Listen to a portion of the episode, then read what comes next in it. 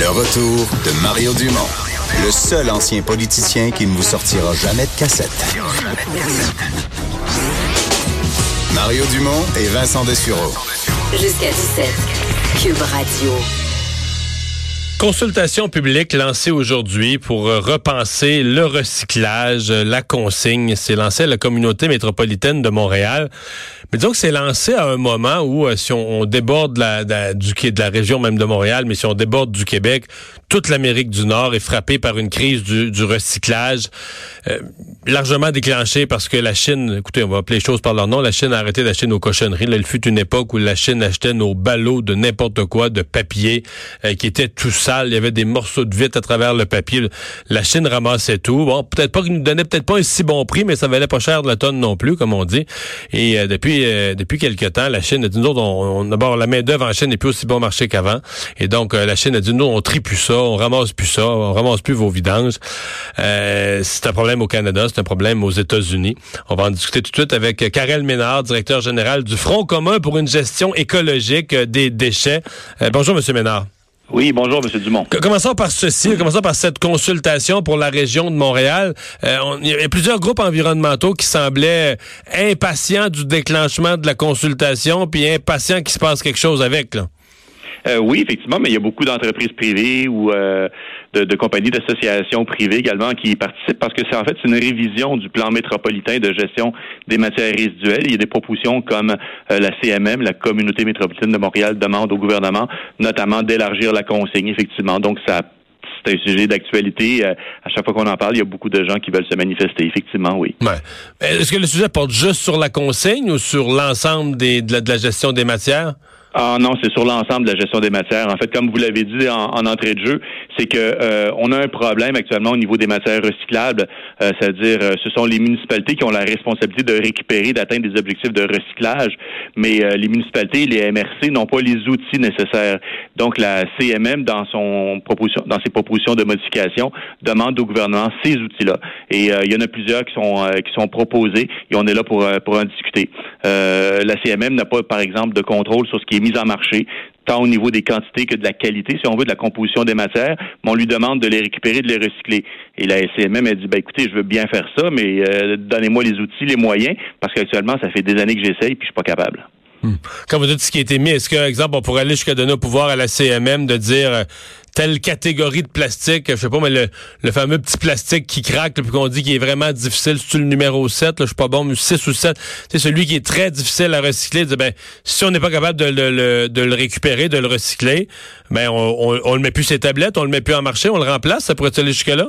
Ça pourrait aller jusque-là, effectivement. La proposition n'est pas dite comme ça, mais il y a une proposition sur euh, la réduction des plastiques jetables. Donc, la CMM demande au gouvernement d'intervenir parce qu'on ne peut pas le faire sur le territoire de la CMM. On pourrait le faire, mais ça serait euh, très difficilement applicable et ça, ça ferait aussi beaucoup de disparités entre les régions ou les municipalités à travers le Québec. Donc, la, CMM demande au gouvernement euh, éventuellement d'intervenir sur la problématique de la réduction des plastiques à la source. Donc, oui, ça pourrait aller jusque-là, effectivement, oui. Si vous comparez, vous devez aller dans des, des, congrès ou faire des, des comparatifs. Mettons la région de Montréal ou le Québec en général, si vous comparez, parce que moi je, me promène, je voyage un petit peu, euh, des fois je vais à certains endroits où j'ai l'impression que c'est mieux organisé le recyclage, des fois je vais aux États-Unis, je vais à des endroits où je me dis ça n'a pas de bon sens, je veux dire, euh, ils sont comme nous en 1980, je veux dire, euh, de la, tu mets tout dans le sac à poubelle, de la, du verre, n'importe quoi. si vous, vous aviez à comparer le Québec ou la région de Montréal, la CMM avec d'autres grandes agglomérations urbaines, on fait-tu bien, très bien, moyen, mal, très mal? Comment vous nous coteriez sur une comparaison avec, euh, oublions les pays du tiers-monde, mais avec le monde industrialisé, là? Euh, je déteste faire des comparaisons. je dirais qu'on peut faire mieux, beaucoup mieux, parce qu'on récupère sensiblement beaucoup, mais récupérer, ça veut pas dire recycler. Et c'est là le problème, selon moi, parce qu'on récupère depuis des années, mais on ne sait pas qu'est-ce qu'on fait avec les matières recyclables qu'on récupère.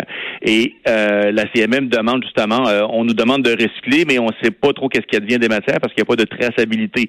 Donc ça, c'est le gouvernement provincial qui peut intervenir là-dessus. Donc on demande, on oblige la CMM à recycler, mais on lui donne pas les outils à savoir comment c'est recyclé parce qu'une fois que qu'une matière recyclable rentre dans un centre de tri, il n'y a pas de il y a pas de, trace qui est, qui est qui est donnée de façon obligatoire. Donc ça c'est une, une des mesures aussi pour faire un ménage dans la récupération. Ça fait 30 40 ans qu'on récupère au Québec, puis on s'est jamais posé la question est-ce qu'on récupère de la bonne façon? La consigne, vous l'avez abordé, c'est une façon de récupérer euh, la, récupération le bac de recyclage, c'est pas un bac de recyclage, c'est un bac de récupération. La consigne, c'est un mode de récupération. Est-ce que ces deux façons de faire peuvent cohabiter, peuvent se complémentariser, si on peut dire, se complémenter? Euh, nous, on pense que oui. Puis là, on aborde ces questions-là euh, aujourd'hui, puis dans le, au courant de la semaine prochaine aussi.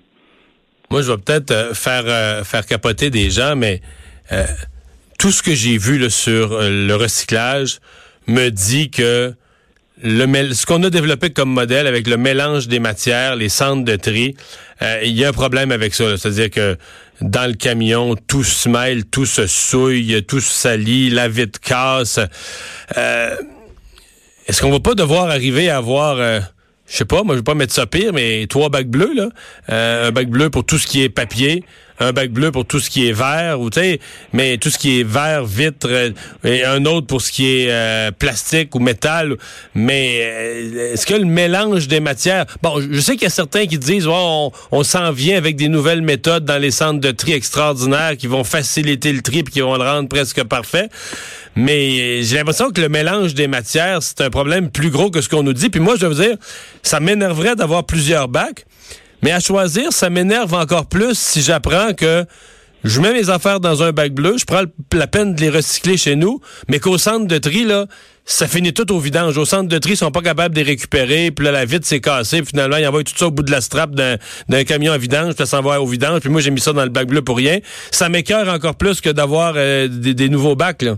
Ben, vous mettez le doigt sur un sur un bobo, je suis entièrement d'accord avec vous. C'est-à-dire, euh, il y a quelques années, on faisait ça, c'est-à-dire euh, dans les bacs de récupération, il y avait un séparateur au milieu. On mettait le métal le verre d'un côté, puis le papier carton de l'autre, pour éviter l'intercontamination depuis euh, dix ans environ, on a retiré le séparateur et on a dit au centre de tri, débrouillez-vous. Et de toute façon, on leur demandait pas de, où ça s'en allait, les matières. On a appris plus tard que ça allait en Chine parce que les Chinois, vous l'avez dit, payer pour euh, des matières avec un, taux de contamination élevé. Là, ils ont compris que peut-être il fallait changer de, de, de, modèle, donc la Chine a fermé ses portes. Mais aujourd'hui, on est prêt avec cette matière-là parce qu'on n'a pas développé notre industrie du recyclage, puis on n'a pas développé, en fait, on l'a laissé mourir. On est bon en récupération, mais moins au niveau du recyclage. Donc là, effectivement, il faut revoir la récupération. Euh, avoir 10 bacs à la maison, je pense pas que ce soit une bonne façon de faire nécessairement, mais il y a des pays où ils le font. C'est-à-dire, mais on peut commencer par euh, le verre, éviter de mettre le verre dans le bac de récupération. C'est un contaminant et de toute façon, on ne le recycle pas au Québec, le verre euh, de la collecte sélective. Il ne peut pas être transformé en verre, même avec les nouvelles technologies, parce qu'il va demeurer contaminé tout le temps. Donc, on peut juste faire du recouvrement journalier dans les lieux d'enfouissement, dans les dépotoirs, de l'abrasif, euh, de l'agrégat, des choses comme ça. Donc, est-ce qu'on peut récupérer le verre? Oui, mais d'une autre façon que le bac. Et c'est ce genre de questions qu'on aborde aujourd'hui. Mais tout pêle-mêle, effectivement, ça a causé plus de problèmes que ça a apporté de solutions, effectivement. Ouais.